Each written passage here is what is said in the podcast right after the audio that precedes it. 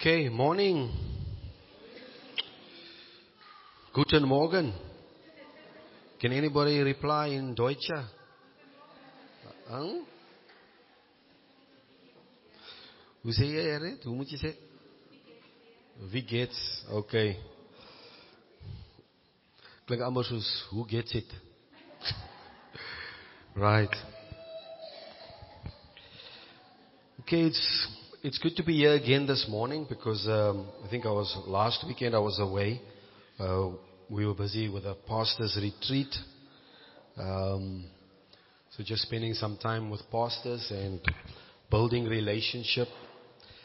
Um, but it's good to be here again this morning. Um, yeah. The, we are busy with this series called uh, Breaking Free from the Spirit of Poverty, right? Breaking Free from the Spirit of Poverty. And uh, by the sound of what Net is saying, um, some of us are going through challenges. But um, just want to share with you that the, the title of this message is called Breaking Free from the Spirit of Poverty. Right? So, breaking free from the spirit of poverty means that, that while we started in the beginning, we said that there's a, there's sometimes a principality. And a principality works by principles, right?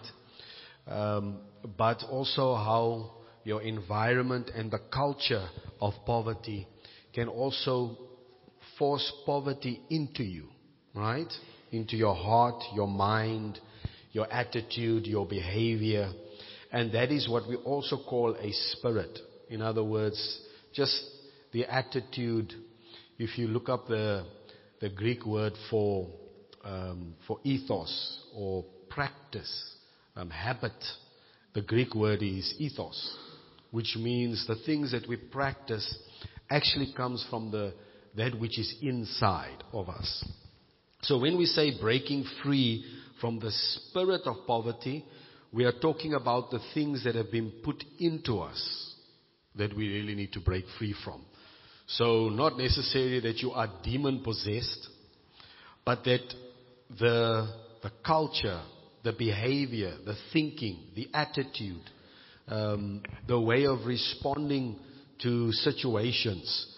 They have been built into you through your environment, your culture, or the, the, the different types of poverty that you have experienced. Okay, are you all with me? So, so what are you breaking free from? The thinking, the attitude, the behavior, the response, the way that you think, the patterns of thinking that have been built into you over the years that have uh, come from the, the situations that you have gone through. Okay? So it's very important to understand and that is where, that is where the Word of God plays a very important role. Because the Word of God is what actually breaks free, breaks you free from that poverty that has that you are experiencing on the inside. Right? Okay. So just again, let's go to uh, the book of Ephesians. Ephesians. Let me start with a scripture today. Ephesians chapter 2.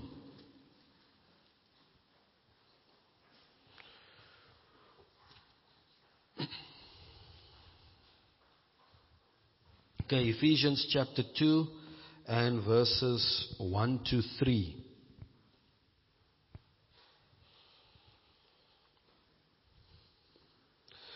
Okay, let me read this one for everyone. And you he made alive who were dead in trespasses and sins. Next one. In which you once walked according to the course of this world, according to the prince of the power of the air, the spirit who now works in the sons of disobedience. Okay? Among whom also we, among whom also we all once um, conducted ourselves in the lusts of the flesh, fulfilling the desires of the flesh and of the mind, and were by nature children of wrath, just as the others. But go back to verses 2, it says, it says here, where in time past we walked according to the course of this world. So the word for course there is the, is a word that means this age. It doesn't necessarily mean, um, that, that we're talking about a physical world. It's talking more about, when we talk about ages, in that word age, we get periods of time. So you can get, uh, as you get different periods of time, you also get trends in that age or in that period of time. And then everybody in the world starts to walk according to those trends, right? Or to where they currently find themselves. Are you all with me? So, if you, uh, as you know, we have different ages. There's, like currently now they're talking about we are in the information, technological and digital age, right? And then everybody gets on the, you know, that bandwagon and everybody moves in that direction. But that's just an example. But there are different things. Even now, the, the concept of family is in the world is at this present age is being attacked, right? The, the whole concept of fatherhood and family and marriage and things, it's being attacked, right? And it's, they're trying to seek to give us an, a different way of behavior. But we are not to pattern ourselves after those things. But we are to stick to the Word of God, what the Word of God teaches us, and not go off into a different way. And that's why the, the scripture in Romans chapter 12, if we read that one, Romans chapter 12 and verses 2.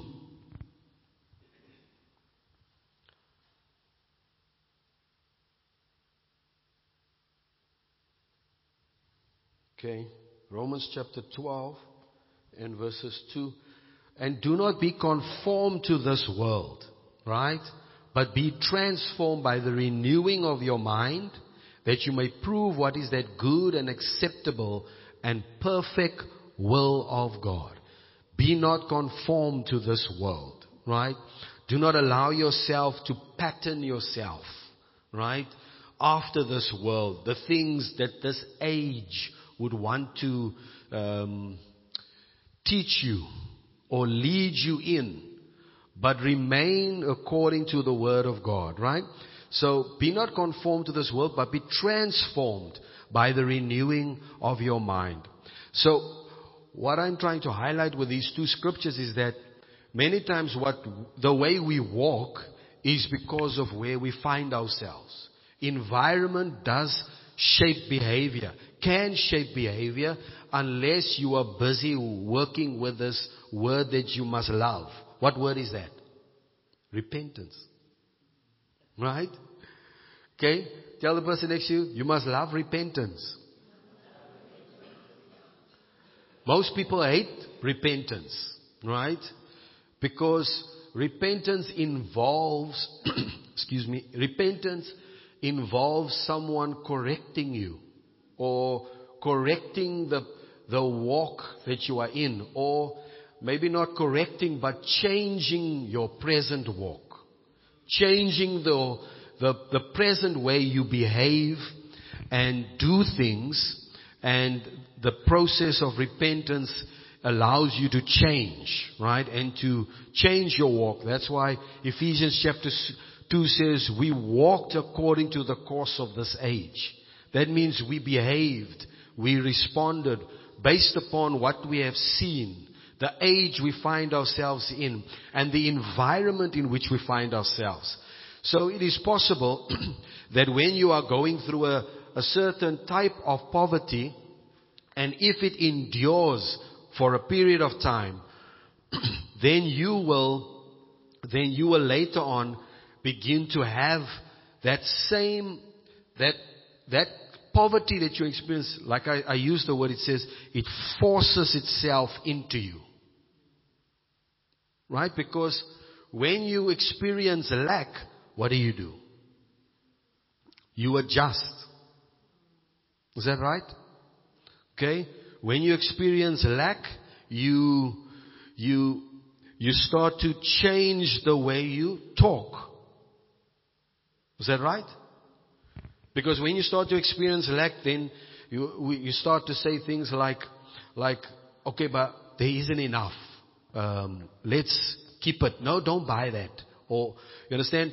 You, you are for, you are being forced, right, into a certain way of thinking and a certain way of speech and a certain way of behavior.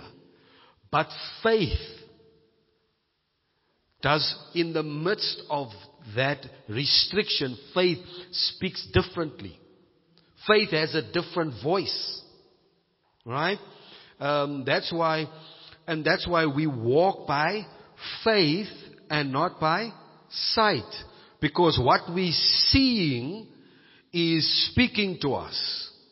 But when we walk by faith, we do not walk by what we see is happening to us, but by how we know we should respond.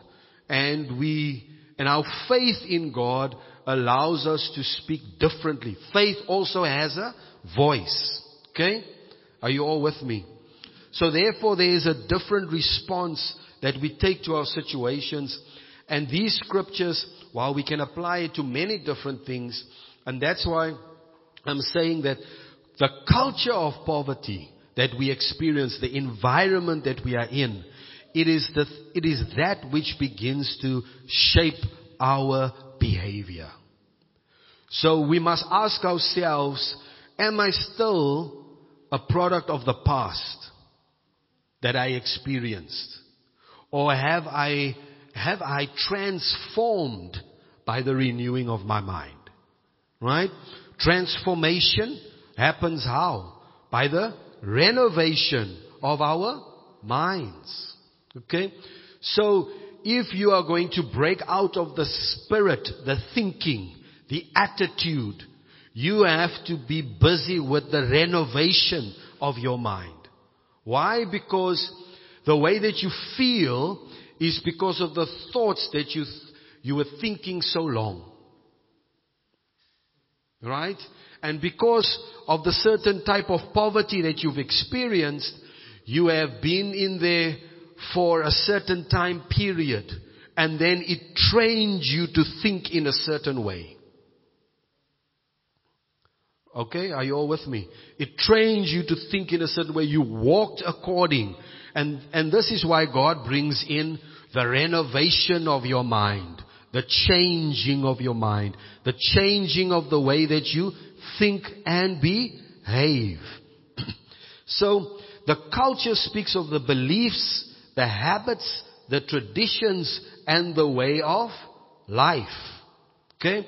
It speaks of the way, the, the, the way that you think, right, about certain things.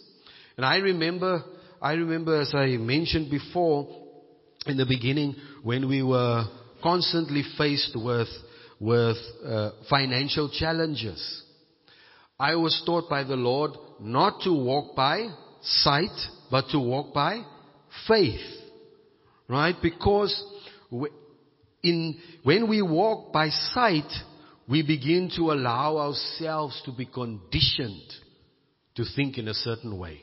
But when we walk by faith, we speak differently to our circumstances.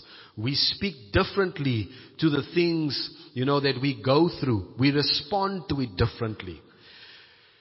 And when I was in those, in those times where we walked financially week to week, not salary to salary or month to month, but week to week.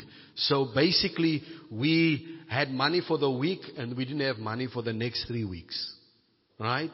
And in that week, you didn't know where it's going to come from, who it's going to come from. I had to teach, I had to learn not to think who is it going to be. Right? Because you have on your mind, um, maybe it's going to be that brother or that sister or that person is going to help me. You have on your mind certain people and you have to, you have to tell yourself, get your mind off people and focus on the Father.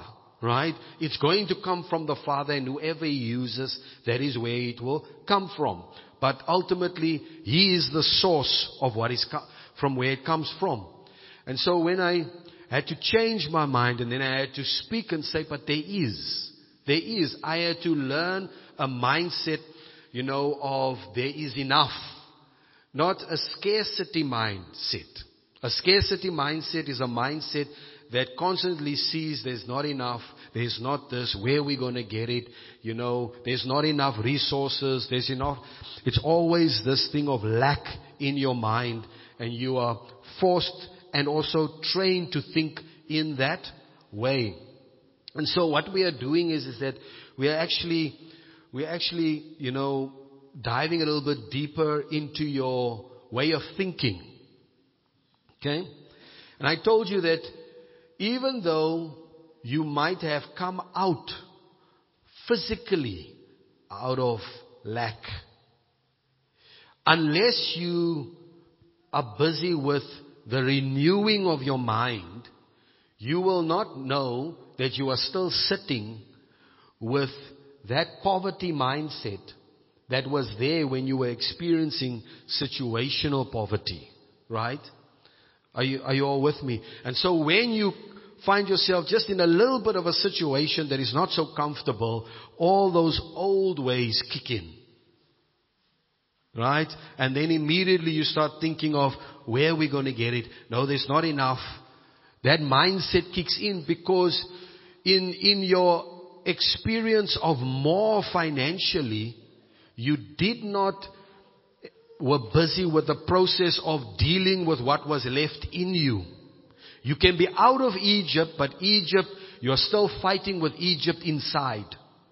You can be out of physical poverty, but you are still fighting the, phys- the, the effects of physical poverty that is within you. And those things will respond and will manifest when you go through a little bit of a trying time. Okay? So I'm sure that all of us, even though we have, we have come into more financially, somewhere along the line we have experienced some measure of is nou bietjie moeilik die maand of twee. True? How do you think at that time? Is it is it any different to where from where you came from? I'm asking. Or in those times, do you say no, but even though it's trying, there is more. There is enough. We will have enough. Or do we, or do we go and say, yo, is bietjie moeilik die maand. I think we should shut down. Close it up a bit. Right? Now, I mean, uh, for example, for example, I remember in the beginning, that's, that's what we did. I would say to my wife, jy sê nie vir die kinders, daar is die geld nie. Ek wil nie daai antwoord hoor nie. If they want something, we don't say there's no money. We say no, you, it's, we don't think it's the time is right now. Because I didn't want to, I didn't want them to build a mindset that there's not enough. Right? Okay, so rather give them a different response. Now, what happened to us is we came into more and more than enough. And then once, once in a while you have a tight month or two. And then because you're not in the exercising of your faith consistently, your faith becomes, if I can say, if I can use the word lazy amper swak. That's why uh, my my father in the faith Tamu he says he don't let his faith relax. If there's nothing to do, he's doing something with his faith. Hy breek op die huis, bring more, trusting the Lord for more. He's always exercising his faith because he doesn't want his faith to become weak. He wants it to stay at the level at which it was because your faith brought you into this place. And now in this place of comfort, you relax. And when you relax, when you find a little bit of a tight month, you find yourself talking things that you left. Right? And then I found, no, but we're talking in ways that ons het hy gelos man. Why are we talking like that? Now we have to reintroduce the, the principles that we learned, right? That shifted us to where we find ourselves, right? And so, you, what I'm saying to you is, even though we have come into financially more, it does not necessarily mean that you are free from the spirit of poverty. Right? Because unless we are dealing with the internal way of thinking, right? Okay? Are you all with me? And poverty makes you have the fear of lack. Uh, let, let, let, me give you a few signs that the culture of poverty has forced itself into you. Right? Okay? One of the things that it does is a poor self-esteem. Okay? That means what one thinks and feels about himself. Okay? And, and so, uh, thoughts that are repeated and accepted create our emotional state. Okay? So, one of the signs, the way that you talk. We don't have enough. We are go- where are we going to get it? Okay? Now, obviously, if you have a salary and you're earning maybe 40,000 a month and you have all your needs met, you won't be talking like that. But the test is, is when you go through the tough, tight months. Then I want to find out how will you talk. Because at that moment, how you talk shows us whether that you have had yourself transformed by the renewing of your mind, whether you have broken free. Because if this talk then pops up, then we know that you are still battling with the effects of the struggle you had financially. Are you all with me? Okay? So you will find that the way to break out is to, is to transform yourself internally. That is the way to break out. Right? And there's a different way of thinking. So, um, some things say good things only happen to the rich. You will find that sometimes people, even though they've come into more, they still have that thinking. It's not die ryk mense. But you have more than what you've had before. Right? Okay? Everything gets taken from us. We look for the cheapest. One of the things I learned from, from, um, you know, uh, Tamu was that Tamu, I, I had a conversation with him one time and and then he would tell you in this thing where he's always exercising his faith, he's always going against the grind.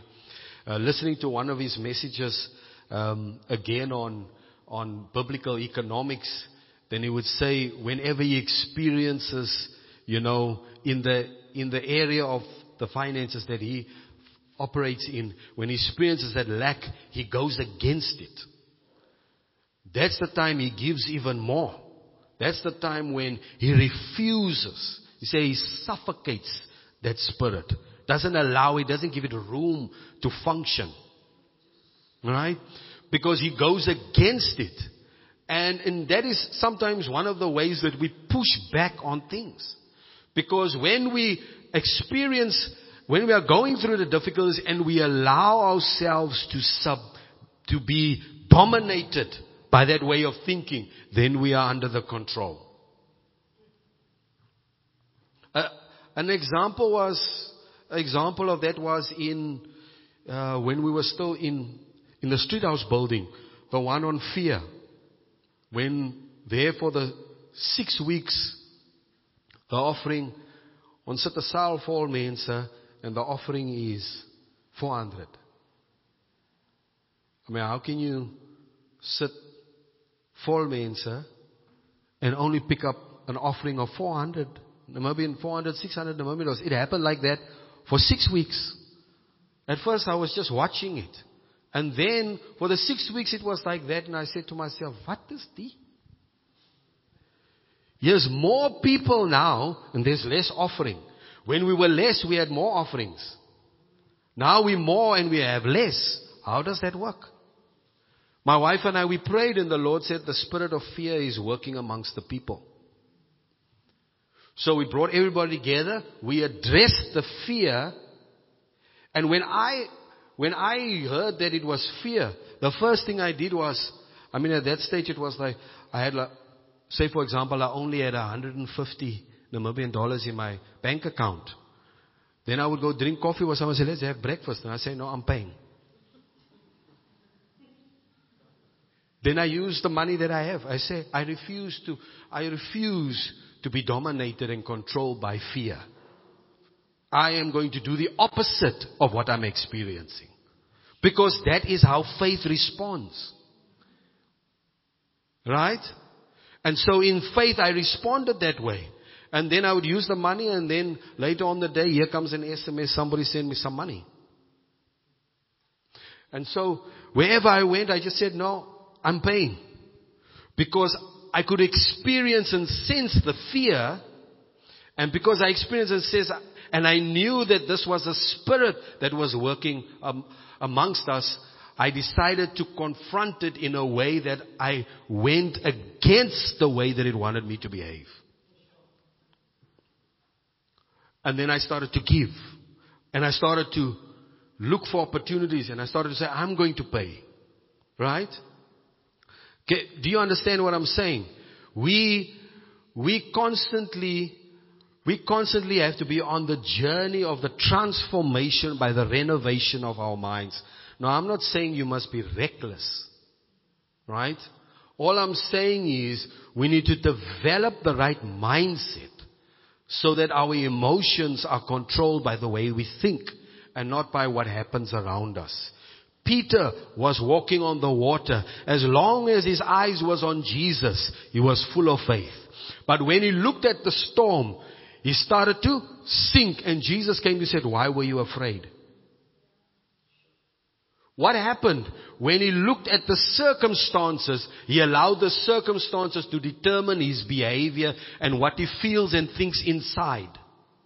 While Jesus was there, Jesus did not focus on the storm. Right? And so what we do is we allow our circumstances to determine how we behave. But we must not behave based upon our circumstances. We must behave based upon what the word says who we are. And that is how we must respond. That's why my spiritual father says you give. Not necessarily so God can bless you, but so that you can deliver your heart from what you possess. Right? So, some of the signs of poverty, poor self-image talk. I will never be anything. I'll always be here. We will never come into more. Right? Um, I am a loser. You see yourself as a beggar. Right? Even when you have more, you are still conditioned to think in a certain way based upon your, your amount of money that you earn. Faith says that we can have more, right? Your emotional state, you have no confidence, fear of the future, depressed, I don't belong, the fear of lack, the fear of tomorrow. Right? Jesus said, don't worry about tomorrow. Tomorrow will take care of it self. Right? You feel small, less than others. You have the fear of giving. And even though you come into more, you still have the fear of giving. Right? Because the effects of it is still there. And we want to deal with the internal things right? Inside. there. So that we can get rid of that and totally break out of that. You'll find one of the scriptures, you'll find one of the scriptures uh, when he talks about Isaac. Let me see if I can get that one. Um, it's Isaiah, oh, not Isaiah, Genesis, I think 20, 26. Genesis 26. Yes.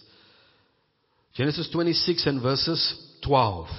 Let's read that. Genesis 26 and verses 12. Then Isaac sowed in that land. Now Genesis 26 is a chapter in verses 1. It says there was a famine in the land. Right? There was a famine in the land, which means that there is lack. And, and he wanted to depart from that place and go down to Egypt. And the Lord said, no, stay in this land.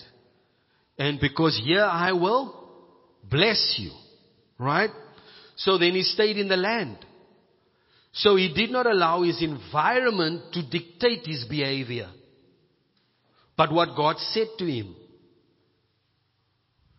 And then in that same land, the Bible says, and Isaac sowed in that land. What land? The land of famine. And reaped in the same year a hundredfold. And the Lord blessed him. Next verse. And the man began to prosper and continued prospering until he became very prosperous.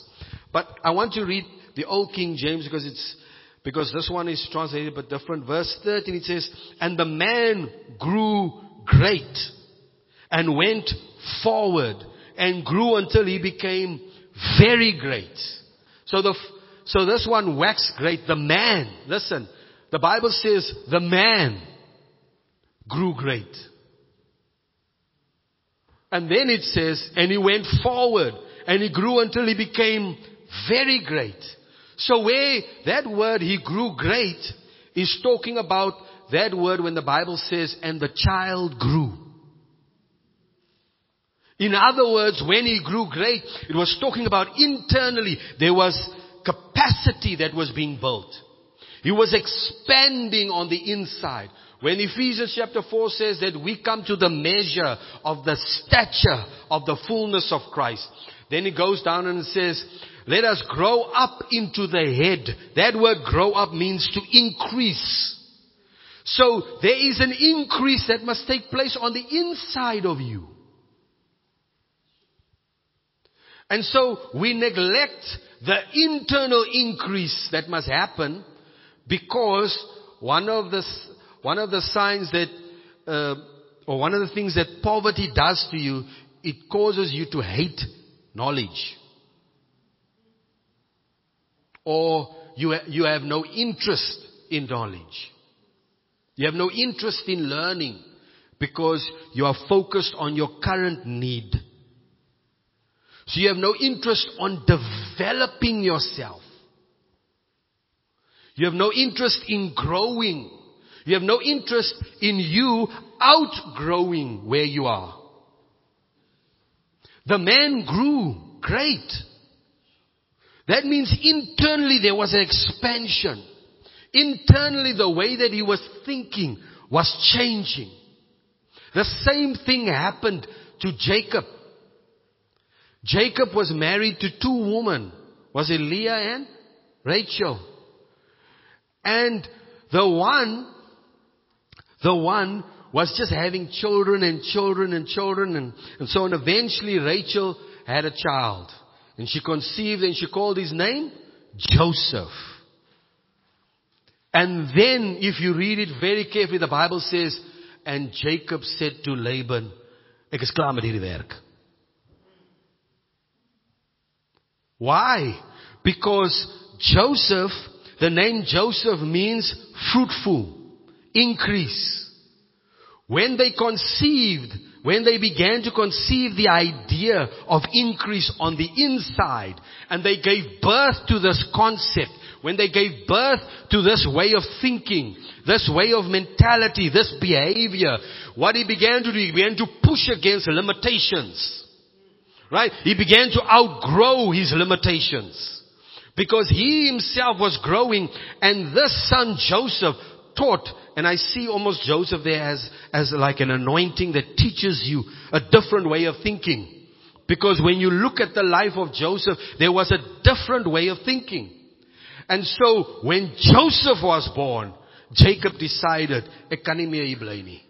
Why? Because he was expanding now. His mind was thinking differently. And, and many times what we don't understand is that we need to deal with the internal lack.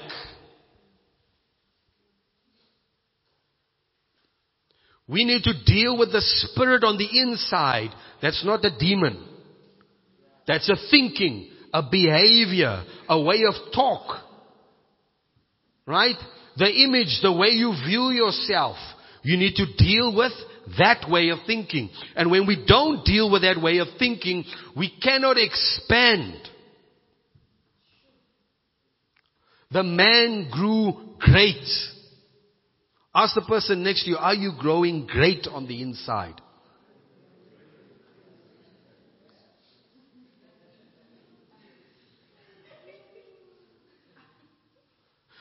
Why? Because when we, when we are in the situation, we don't want to allow ourselves to grow. We want to succumb to it. We allow it to determine our behavior. Instead of rising up as kings and ruling over it. Because of the, the way that we view ourselves.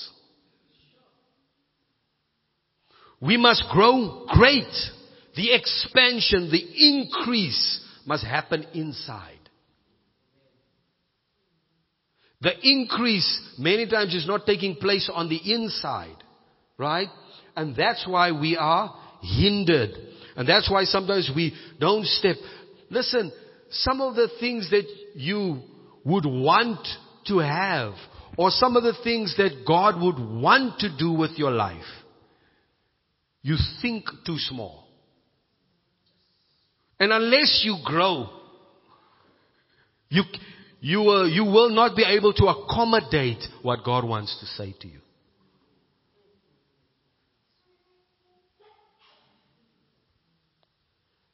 Right? And for all of us, that's a different, it's at a different place. Where I was in my life, I had to grow to this place.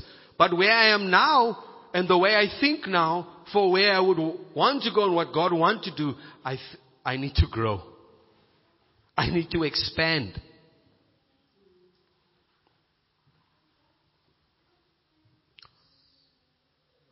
But we don't want to expand because we are all after this one thing called comfort.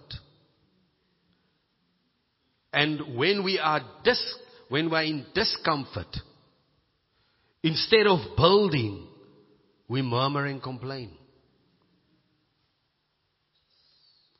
Instead of at that time using as an opportunity to expand, to grow great under the pressure to increase. The Bible says about certain apostles, it says that they were pillars in the church. You see these pillars here? Those pillars have weight that they are carrying. And they do it very comfortably. You don't see cracking. Right? Pillars are people that have been built. They can handle weight. It may look easy, but if you put somebody else in their shoes, then they feel the weight. Right? So, the question you must ask yourself is, am I growing? Am I developing? The things that I want God to do, is my mind accommodating it? Have, have I built myself to think in that way? If I haven't built myself, right, then I most likely will not be able to go there. And so the first thing the scripture says is, the man grew great. He was growing on the inside. Right? Let's go to Matthew chapter 7. Sorry, not Matthew chapter 7, Matthew chapter 6.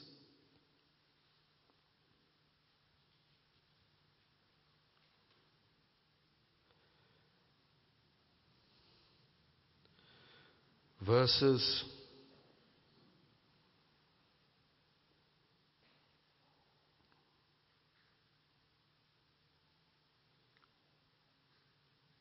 28. Well, let's read from verses 27. Matthew chapter 6 verse 27.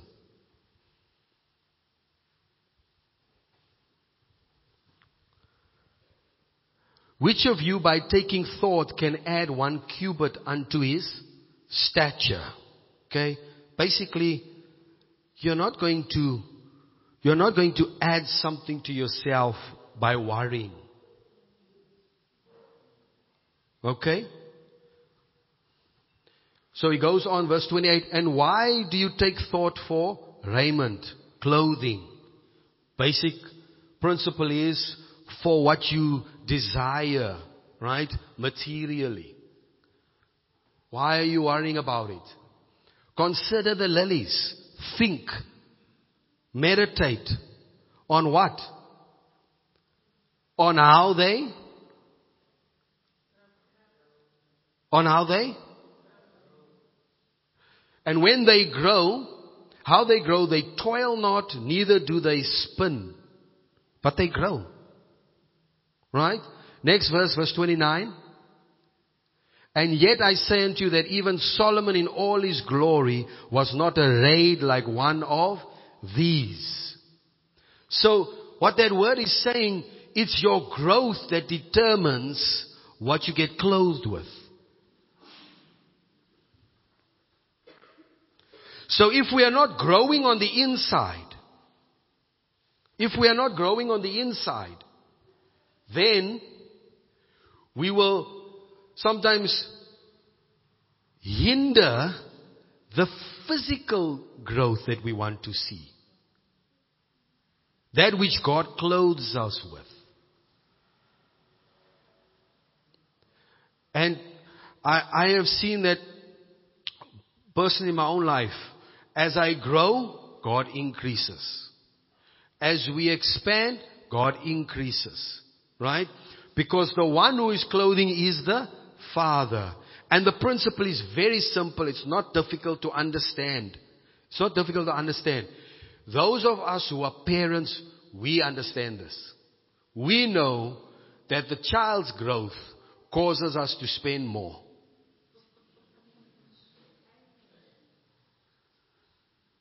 You could say to him, bly net klein asseblief. Just stay there. Because as long as you're there, that's all I have to spend.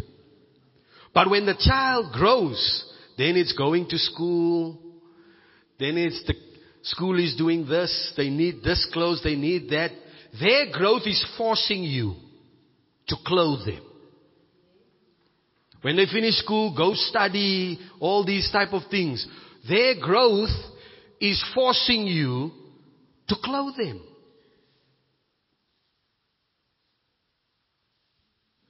So why don't you force God to clothe you?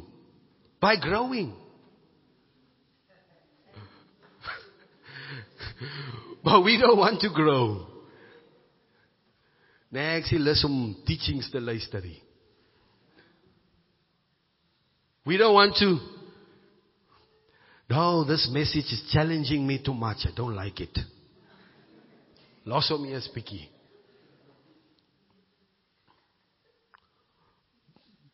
And then we, because we don't want, we don't want the message to put us into the position of repentance. Right?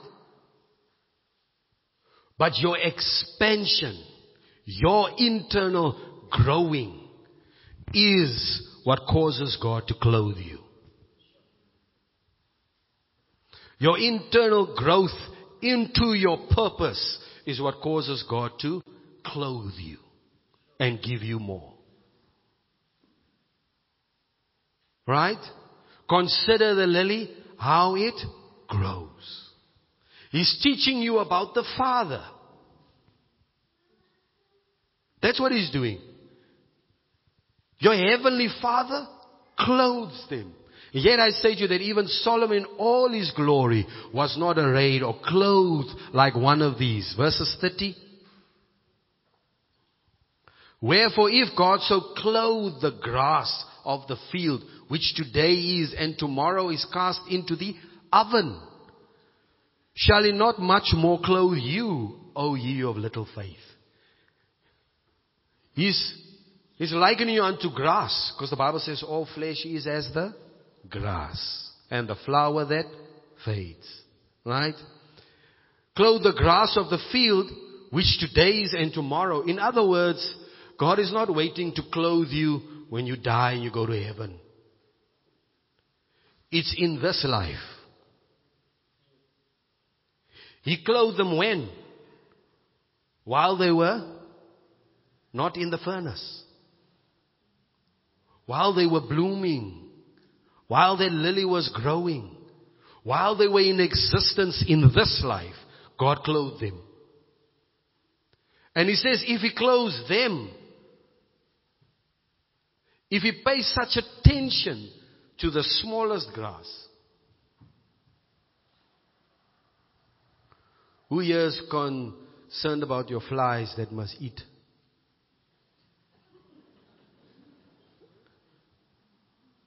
But God feeds everything. How much more? You. He's saying, if God is paying attention to these small things, and you are worth more than them, will He not clothe you? A little faith. Verse 31. Therefore take no thought saying, what you shall eat, or what you shall drink, or where shall we be? Clothed. All the things that poverty or lack or, or limited resources makes you focus your mind on. What you are going to eat tomorrow, what you are going to drink tomorrow, today and tomorrow, and where shall you be clothed?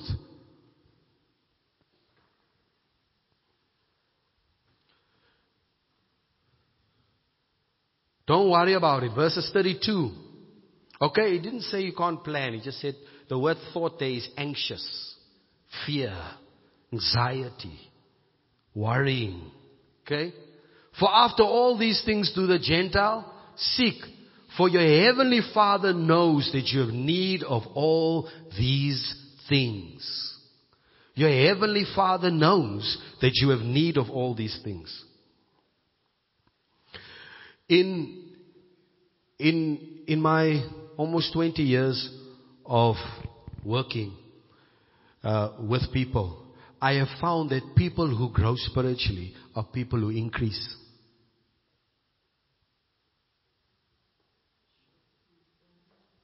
I have found that. People who grow spiritually, who develop their relationship with the Lord, are people who increase. Right?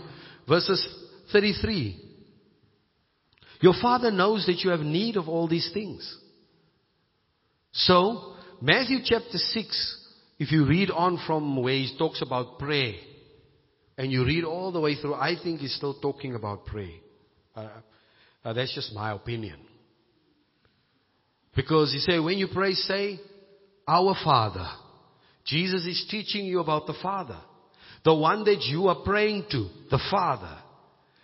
Are you conscious of the fact that He knows what you have need of?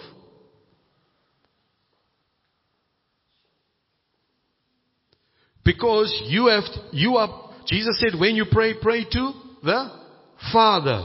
What do you know about your Father? What do you know about the one that you are praying to? He says the Father knows you have need of these things. Now last week I told you, or not last week, two weeks ago, I told you that the Spirit of the Father on internally in the heart, it can break that fear, right? But we must grow in the consciousness of our Father. In the awareness of our Father. That story I told about uh, Nathan and Ethan. Right? And the Lord said to me, the Lord said to me, use my two kids and he said, you know, like Nathan, because you've grown a little bit, you are more aware of the things around you, but except you become like a little child, right? You shall not enter the kingdom. You won't experience this dominion that you're looking for. And so he said to me, your youngest one, Ethan, is more focused on you that is with him than he is focused on the waters that can make him drown. But because my eldest son has grown to a place where he can be aware of, he can be aware of his father, but he can also be aware of the storm, of the waters. But he's more aware of the waters, even though I say to him, come, come. Kan jou. I will hold your hand. He decided, no, no, no, no, he's going to play in die vlakwaters. Just the, the ankles and the knees. He was jumping around there. I can still remember the picture in my mind, you know, because he's a very energetic man. And he's jumping and he's enjoying the waters.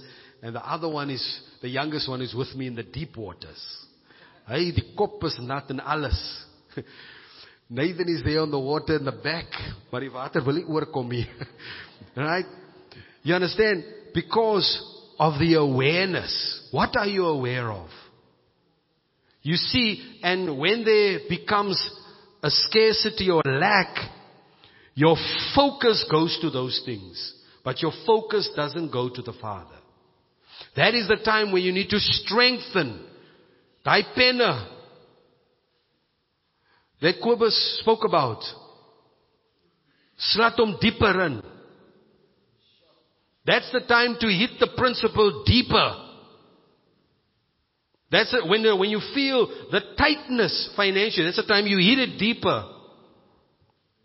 That's the time when you say, I refuse. I will continue to give. I will not allow fear to control my behavior. But I will behave according to.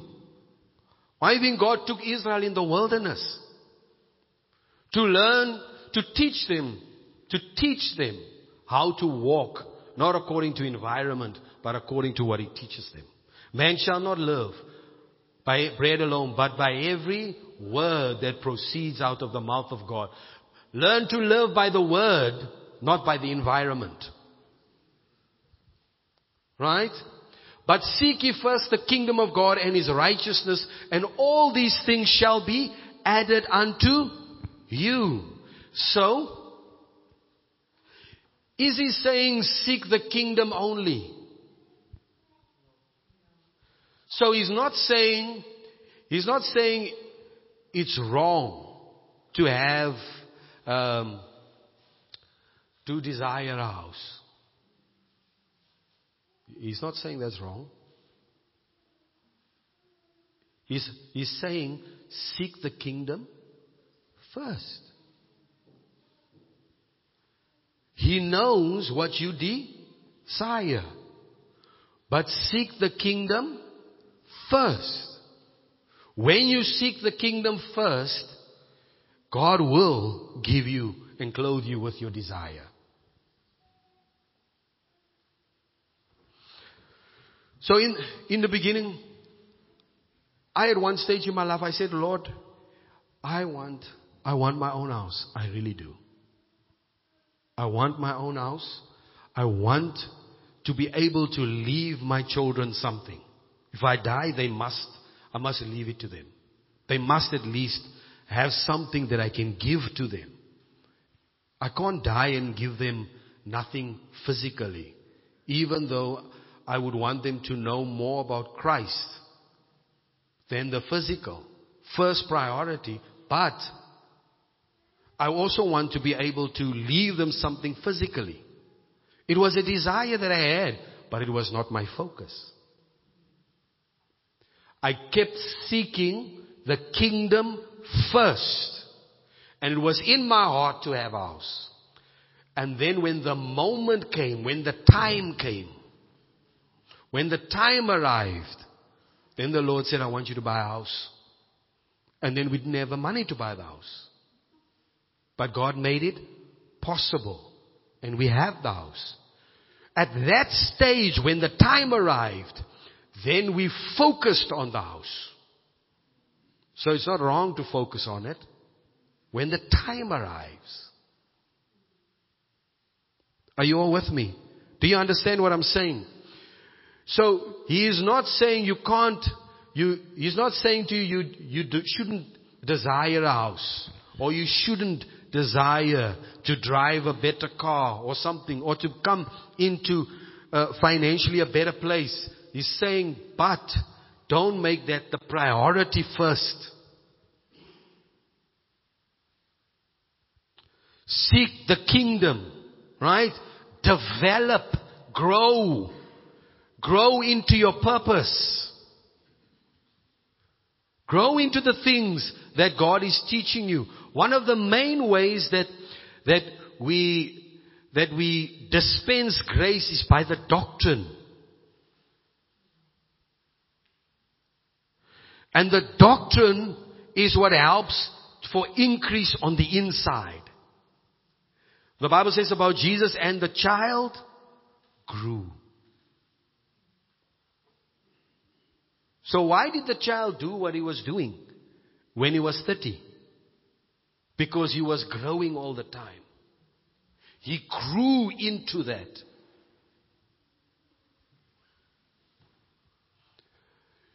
You, you have to become great on the inside. So, so that you understand when I'm saying breaking free from the spirit of poverty is breaking free from the thinking, the attitude, the mindset. Right? You're supposed to look at how you are behaving.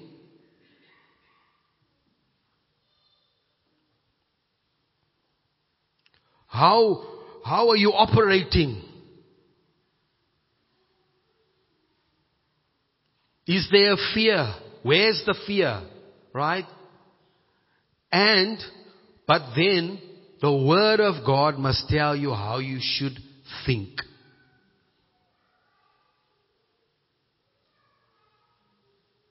Are you thinking correctly? Right? Are you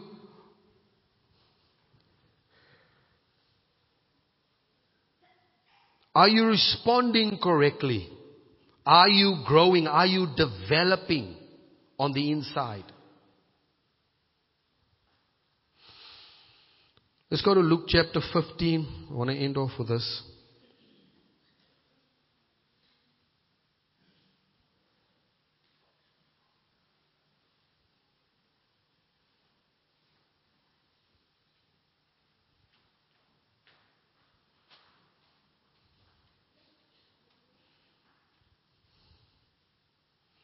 Okay, verses 11. And he said a certain man had two sons. Two sons, right? So there are two sons. Now the word for son there is huios, meaning that's the word used for someone that's a mature son.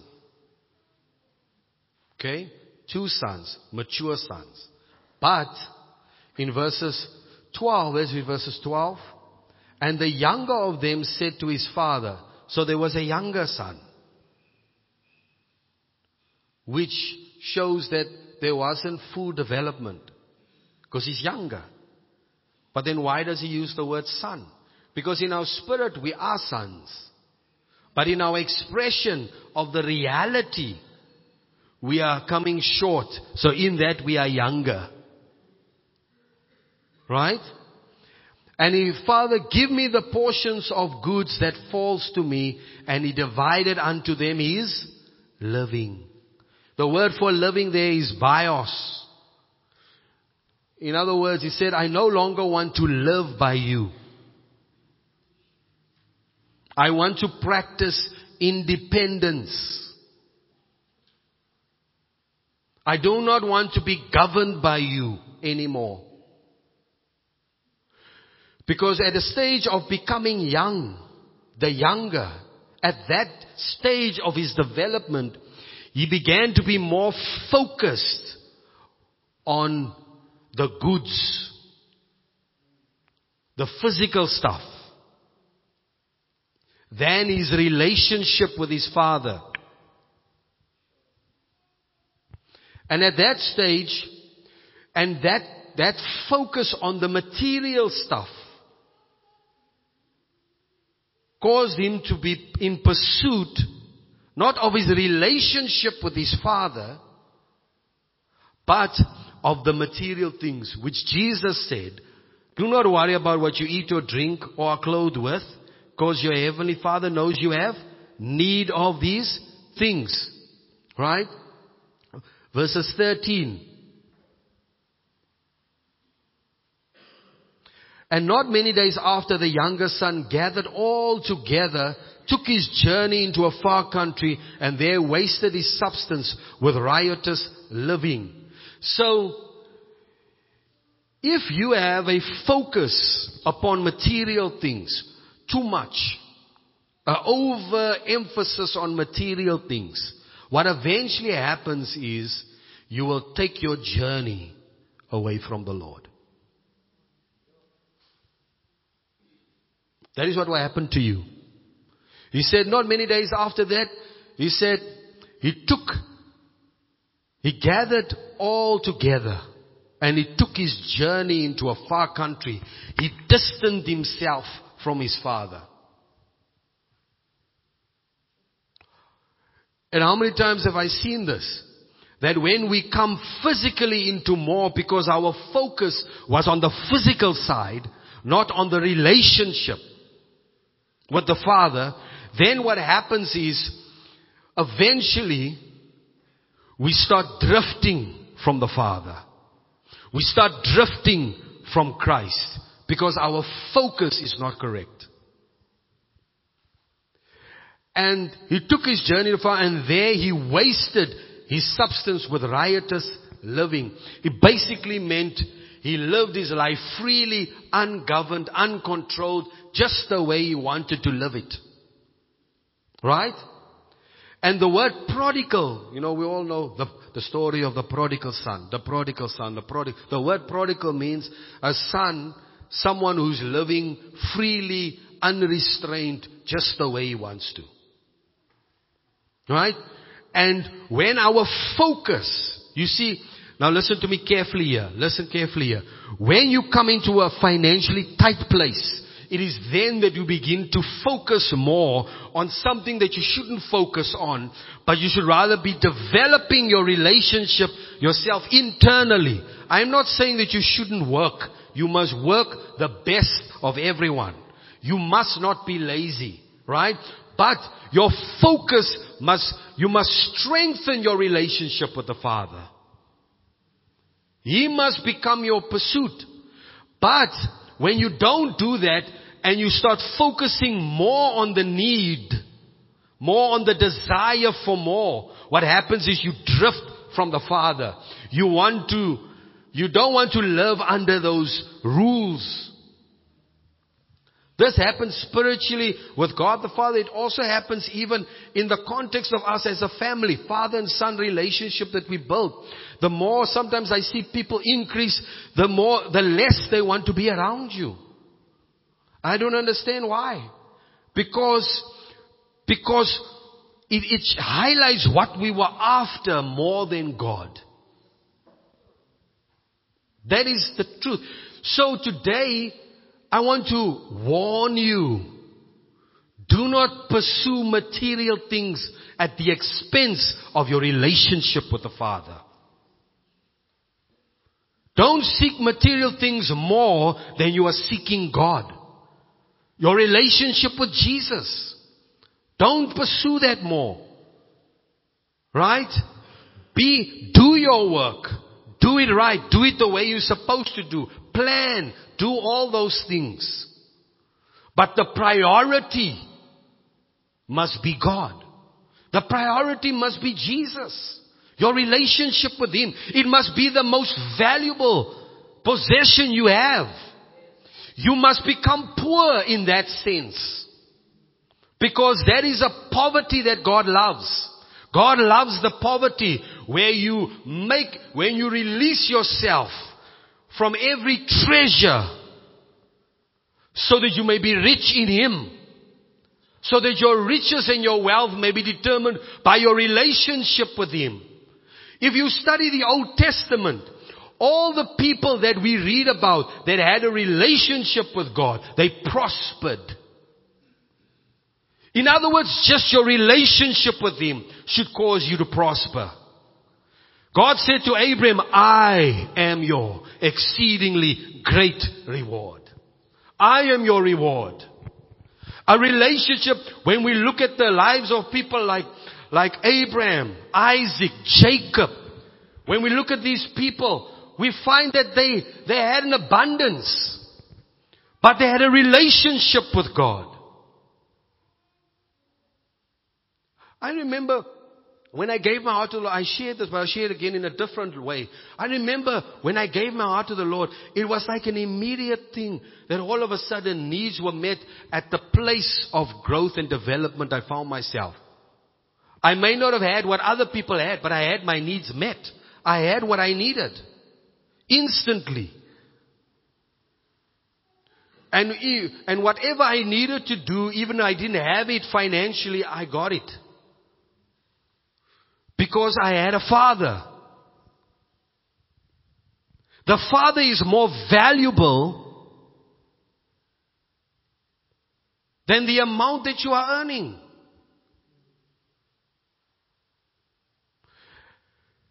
And the problem with this son was that he did not value the relationship with the father.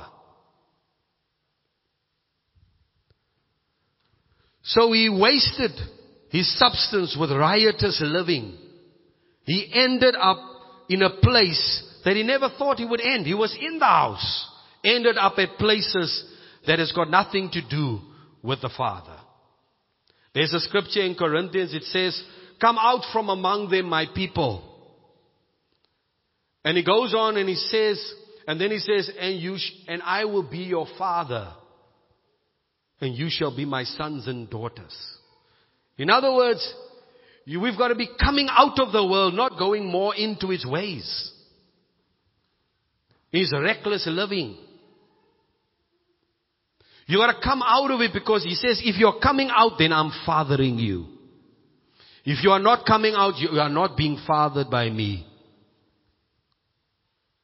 Okay, we're not, not we are talking about fathering. It means I'm the one guiding, teaching, helping, talking, that fathering. I will be your father when you come out. He's your father anyway. You gave your life to him. He's your, he is your father. But is he fathering you? This son didn't want to do the will of the father anymore.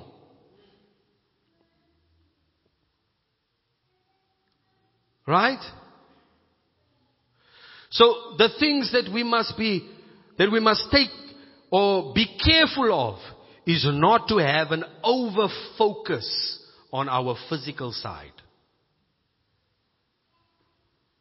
Even though I believe in planning, even though I believe in budgeting, even though I believe in charting your way forward into the future, increasing physically, all of those things. But in the Bible, you name a, you name a person that had a relationship with God, you will find that their needs were met.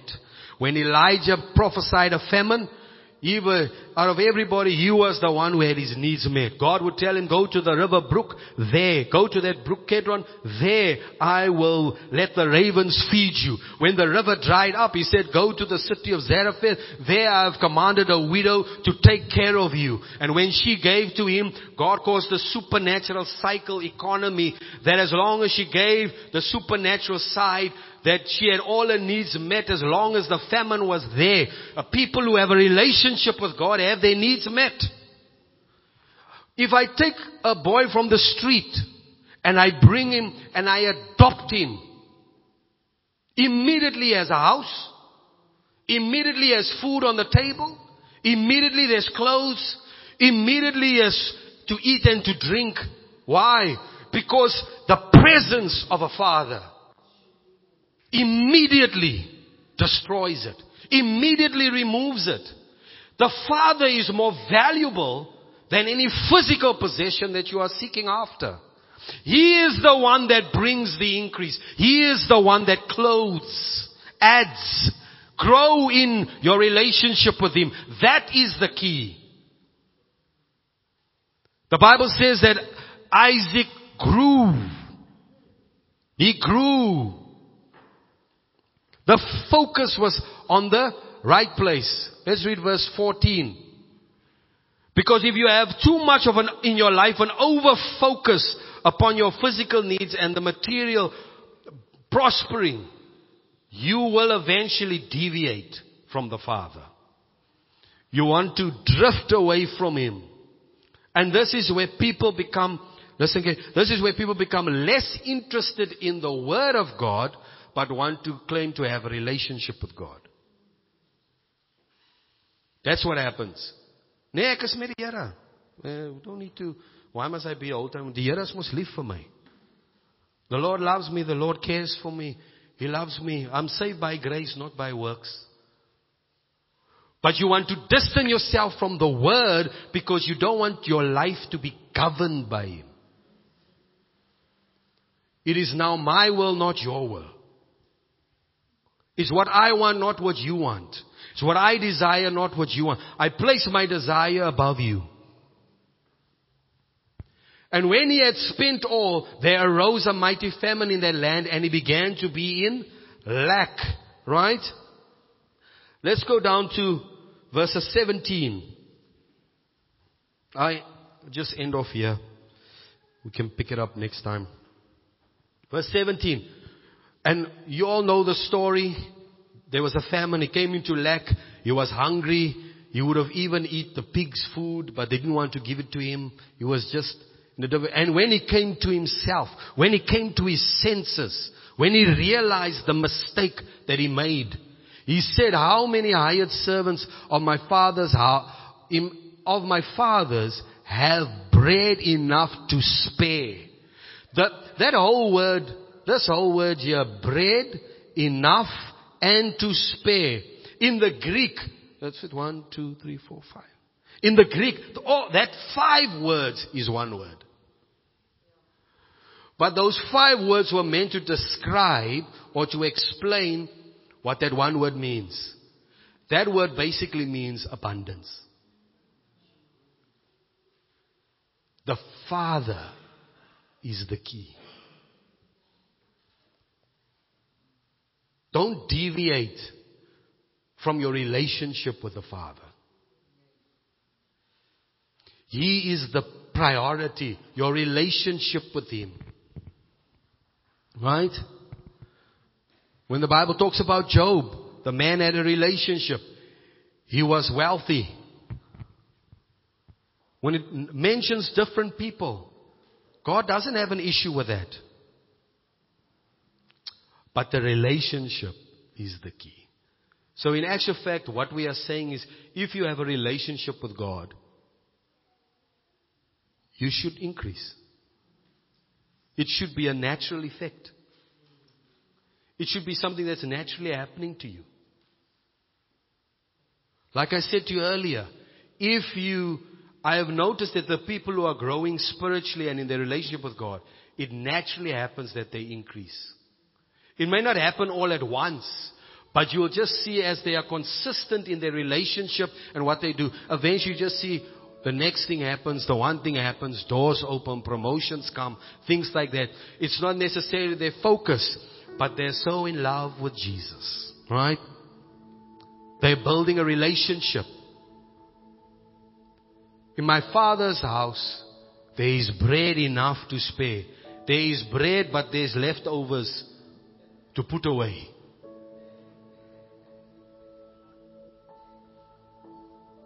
This requires repentance. Do you love that word? Do you appreciate it? Because that word repentance means adjustment. It's another way of saying adjust yourself. Stop focusing so much on your material side that your relationship with God is suffering.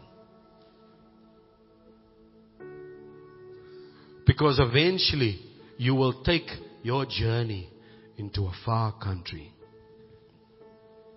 You start drifting from Him.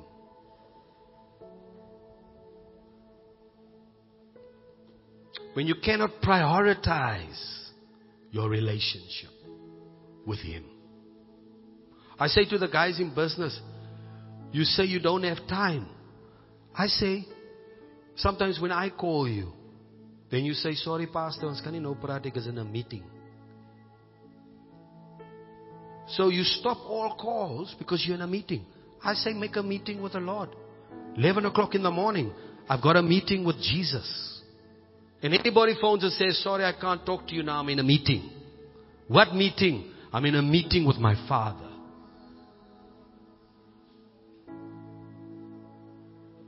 Someone will phone you now and say, can I see, uh, a client will phone you and say, can I meet you?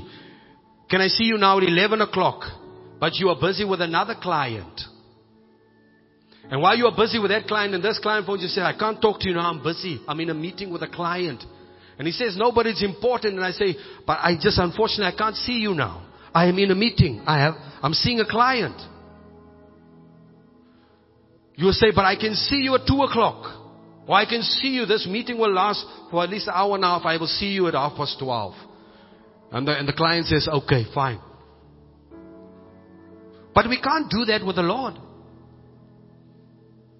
It's okay.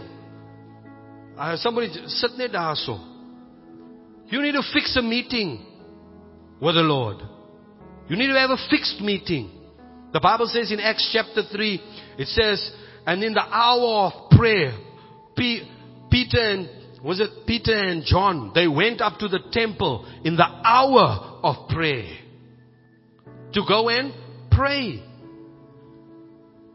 If we have an hour of prayer every day, it's not religious because it's a fixed time. Because they even fixed the time for three o'clock in the afternoon to pray. And people who had work made time to go and pray. The problem is the priorities that aren't correct.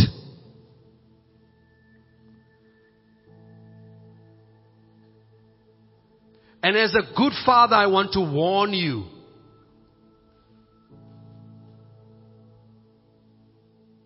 I want to warn you. Do not over focus on your material side. And you already know that your relationship with God is suffering. You know it. It's not what it used to be. It's not what it is. It's not what it's supposed to be. It cannot be there. You prioritize. You put him first. Everything else will fix itself. It will. But you drifted. Because you've got other desires more than Him. You have to put your priorities, you have to sort out your priorities. You can't tell me you're too busy to spend time with God. Sorry, guys. That is nonsense. Because you will plan other things and you'll put things aside. You planned things to go away for the weekend when you said, No, I'm busy every weekend. And then all of a sudden, everything must wait.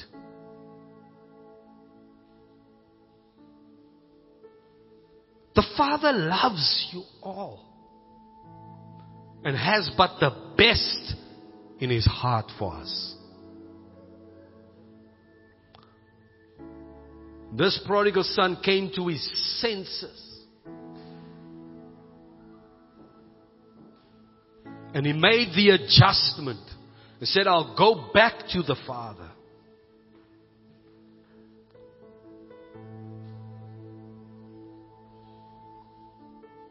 He is the priority.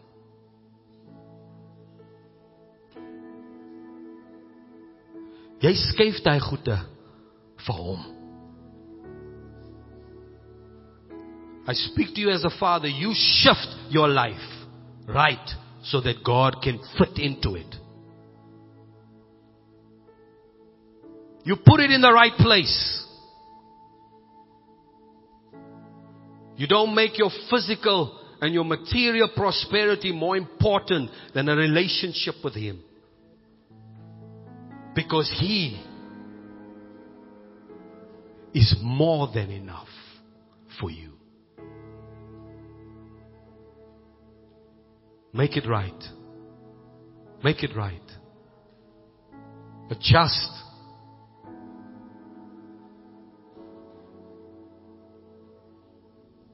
Let's stand. Just close your eyes. I know though, Holy Spirit is speaking. I know He's speaking. I know it.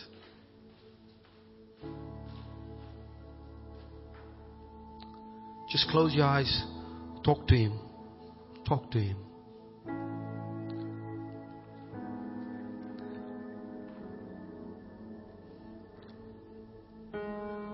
Whisper that name, Father. Father. Father.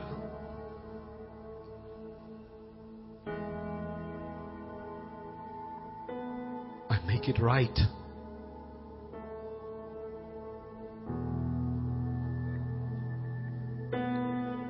I shift my focus to you. To you. You are the most valuable possession, the most valuable person in my life. You are more important. When I have you, I have everything. You are Abba, Father. You give me worth. You give me value. You put food on the table. You, like a good father, you give good things to your children. You're a good father.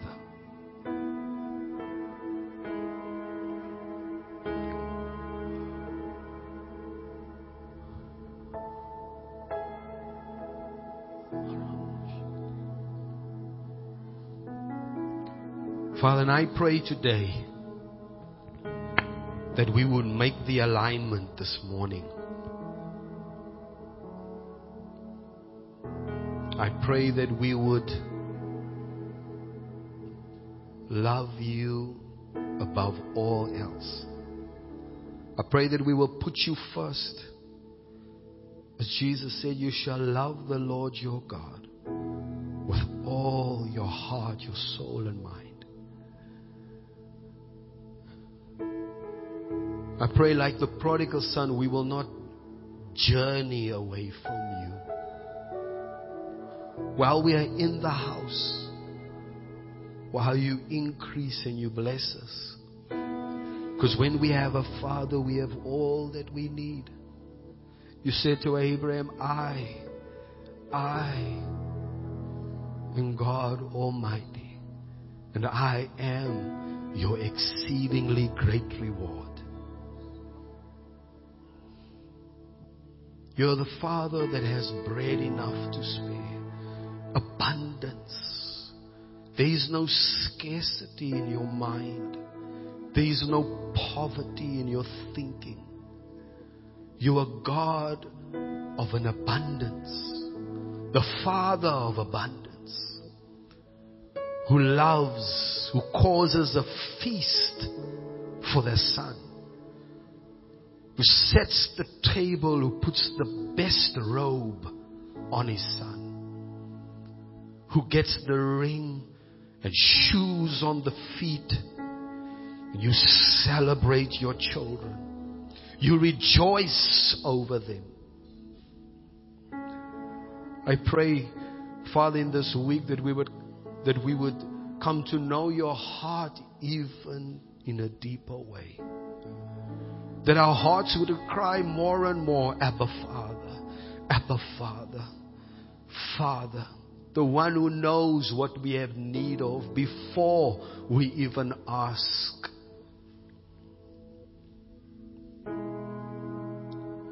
We bless you, we honor you.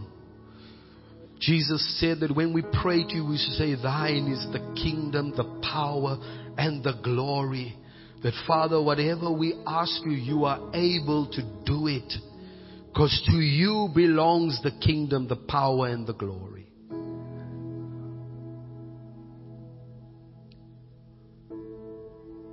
Father, I just bless your children. I bless your people. I bless, Father, that, that the spirit of poverty will not hold its grip upon them, Lord, but that there will be a breaking free as we delve internally into the things that make us drift, that make us think in a certain way. When the prodigal son saw the lack, he thought of his father. And he realized that with the father is bread enough to eat and to spare. May we not see our lack, but may we realize and become so aware of you, Father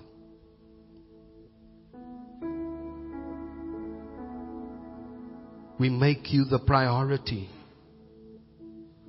We make you the goal.